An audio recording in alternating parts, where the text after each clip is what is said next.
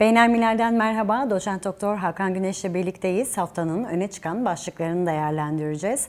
Hakan Bey, geçtiğimiz hafta İstanbul'da imzalanan Tahıl Koridoru Anlaşması'nın üzerinden 24 saat geçmeden yani deyim yerindeyse anlaşmanın mürekkebi dahi kurumadan Rus güçleri koridorun açılacağı Odessa'yı füzelerle hedef aldı. Sadece askeri noktalar hedef alındı açıklaması yapıldı ama Odessa limanındaki askeri altyapıya yönelik bu operasyon ya da bundan sonra olabilecek operasyonlar tahıl sevkiyatını engeller mi? Evet, Rusya'nın açıklamaları e, yapılan saldırının yani füzelerin e, atıldığı bölgelerin sevkiyatı e, engellemeyeceği yönünde. Fakat e, bunun bir siyasi anlamı var. Çünkü e, o kadar da kritik şu anda bir Odessa kampanyası ya da Odessa e, efendim taarruzu yapıyor olmadığı için bu bakımdan e, en azından e, tahıl anlaşmasının e, ilk haftalarında hayata ge- geçeceği e, en önemli günlerde bir iyi niyet gösterisi olarak hiç bu alanda operasyon yürütmeyebilirdi. Bunun tersini yapıyor olması siyaseten şu anlama geliyor. Bu anlaşmayı her an bozabilirim. Dolayısıyla e, eli güçlü olan benim demeye çalışıyor Rusya. Benim anladığım kadarıyla şu anda çok kritik bir e, Kiev'in e, bir takım askeri mühimmat e, depolarına, efendime söyleyeyim yine e, özellikle dışarıdan getirilmiş bir takım askeri ekipmanlara yönelik e, bazı füze saldırıları gerçekleştiriliyor savaşın başından beri 6 aydır aşağı yukarı. E, bu çerçevede saldırılar söz konusu yoksa bir cephe kazanma savaşı değil. Dolayısıyla bu Odessa e, anlaşmanın dediğiniz gibi mürekkebinin kurumadan e, Odessa'daki tahıl sevkiyatına yakın noktalarda en azından çeşitli saldırıların gerçekleşmiş olması bunu da kabul ettiler Rusya tarafı. E, siyasi olarak Rusya'nın her an anlaşmadan çekilebilirim mesajı olarak okunmalı bana kalırsa. Buradan İngiltere'ye bir uzanalım çünkü orada da liderlik yarışı devam ediyor. İktidardaki Muhafazakar Parti'de iki aday öne çıkıyor. Rishi Sunak ve Liz Truss öne çıkan iki isim. Ne dersiniz Hakan Bey? Bir öngörünüz var mı? Seçimi kim kazanır? Ve tabii yeni başbakanın seçilmesinin ardından İngiltere'de nasıl bir süreç başlar? Şimdi e, Muhafazakar Parti lideri seçilecek kişi aynı zamanda e, İngiltere'nin yeni başbakanı olacak. Dolayısıyla yarış bir başbakanlık yarış. Çok kritik bir yarış. Çok da önemli bir yarış. Çok da önemli bir ülkenin liderliği için yapılan bir yarış. Henüz biraz vakit var. Çok e, tabii tahminler şöyle bu konuda yapılmış çok sayıda e, çalışma var ve Sunak bir adım önde görünüyor. Birkaç adım hatta önde görünüyor. E, Liz Truss'la esas olarak ikisi tabii ki rakipler.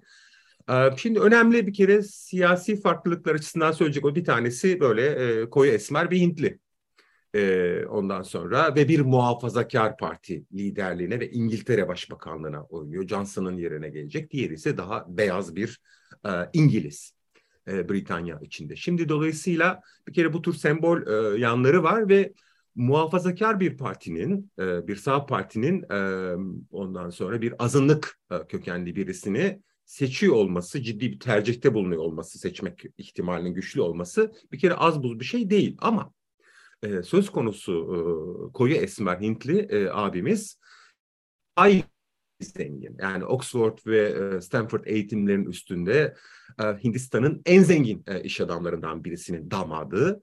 E, yani e, aslında esmer bir beyaz.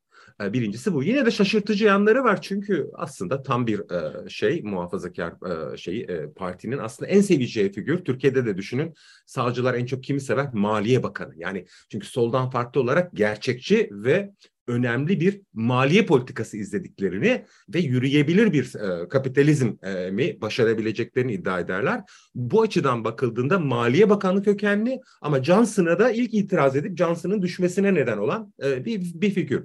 Ve çok ilginç popülist de diyebileceğimiz sözler söylüyor ki en önemli, en çok konuşulan konulardan bir tanesi Britanya'da sağlık nasıl e, halledilecek? Yani çok kötü çünkü biliriz hepimiz yıllardır e, İngiltere'deki sağlık, e, Britanya'daki sağlık problemine.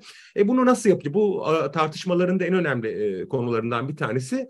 Şimdi bu Rishi Sunak diyor ki ben en yüksek gelire sahip yüzde onda yer alan büyük şirketlere bir miktar daha e, vergi uygulayacağım. Parayı buradan sağlayacağım bu sağlık e, politikasını e, halk için düzeltmek için.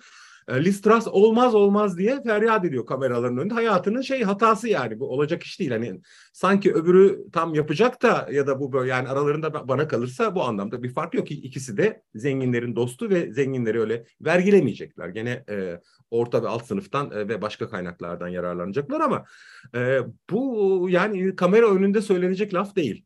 İkincisi Liz Truss yani e, hakikaten e, ben tabii ki bir iletişim uzmanı değilim ama ya, bu kadar Ukrayna obsesyonlu birisi olamaz. Yani lafı dönüp dolaştırıp Ukrayna'ya Putin'e e, büyük e, Avrupa'yı bile işgal edecek bir Putin e, hikayesine bağlıyor. E, Rishi Sunak bunlara girmiyor. E, içeride e, halkın en çok merak ettiği şu fiyatlar yükseliyor, sağlık problemleri var, Covid şartları altındayız derken yani buraya daha odaklanmış bir Maliye Bakanı. Uzatmadan şöyle söyleyelim. E, bir parça farklı bir e, profil ama bu farklılık gerçek bir farklılık değil. Rishi Sunak esmer olması bir şey değiştirmiyor. Gerçek bir beyaz. Zenginler dünyasından hem de çok zenginler dünyasından e, ve bir sağ partinin maliye bakanı. Yani halka zırnık koklatmayacak tam böyle şirketlerin en seveceği türden bir figür.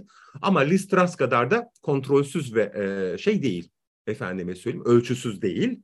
E, bu, bu sonuç ne olacak? Şu anda anketler Suna öne çıkarıyor. Bu da tabii ilginç olur. Yani böyle ABD'de e, Obama sonrasında e, Harris gibi e, daha böyle e, siyahlar, e, renkliler dünyasının da öne çıktığı bir e, hikaye e, Britanya açısından da Londra Belediye Başkanı'ndan sonra gerçekleşecek. Bunu göreceğiz. E, ama ilginç e, gidiyor. Yani Johnson'dan sonra Britanya'yı daha hareketli, e, yani daha gün, dünya gündemine sokacak biri olabilir Sunak. Liz Truss ise onun e, ben çok uzun süre dayanabilecek birisi olduğunu düşünmüyorum. Çok kontrollü görünmüyor çünkü. Hakan Bey, Irak, Kürdistan bölgesel yönetimindeki Zaho'da düzenlenen saldırıda 9 sivil yaşamını yitirmişti. Saldırının ardından hem Kürt hem Iraklı yetkililer Türkiye'yi sorumlu tutan bazı açıklamalar yapmıştı. Ankara ise önce saldırının araştırılması konusunda hazır olunduğunu, daha sonra ise saldırının Türkiye tarafından yapılmadığını açıkladı. E, bu olay sizce nasıl sonuçlanır Hakan Bey? Özellikle Türkiye-Irak ilişkileri önümüzdeki günlerde sertleşir mi? Ve tabii Türkiye'nin sınır ötesi operasyonlarına bu durum nasıl yansır? Biz yapmadık e, dediğimize göre bunun araştırılmasını ilk isteyen, ilk talep eden ülkenin bizim olmamız gerekir. Böyle olmuyor. Bir kere bu e, ciddi şüphe çekici. İkincisi, Dışişleri Bakanı'nın yaptığı açıklamada Türk Silahlı Kuvvetleri'nin yaptığı açıklamaya göre diye bir ifade kullandı. Yani sorumluluk almadı. Bu çok önemli. Şimdi her şeyde mesela siz e, e, bir bakan olarak veya cumhurbaşkanı olarak yaptığınız açıklamalarda şöyle demezsiniz. Efendim valimizin dediğine göre, emniyet müdürümüzün dediğine göre, generalimizin dediğine göre, hocamızın dediğine göre diye konuşmazsınız. Siz hükümet olarak hepsinin zaten sorumlusunuz. O zaten sizsiniz ve onun adına konuşursunuz. Şimdi bu sorumluluğu almadan e, yapılan e, ifade de herkesin tabii çok dikkatini çekti. Şimdi yine de biz ne olduğunu bilmiyoruz. Yani kimse bilmiyor. E, ama Türkiye'nin bu konuda yeterince e, hükümetin yeterince açık e, davranmamış olması e, gerçekten e, bir kere dikkat çekici. İkinci nokta şu.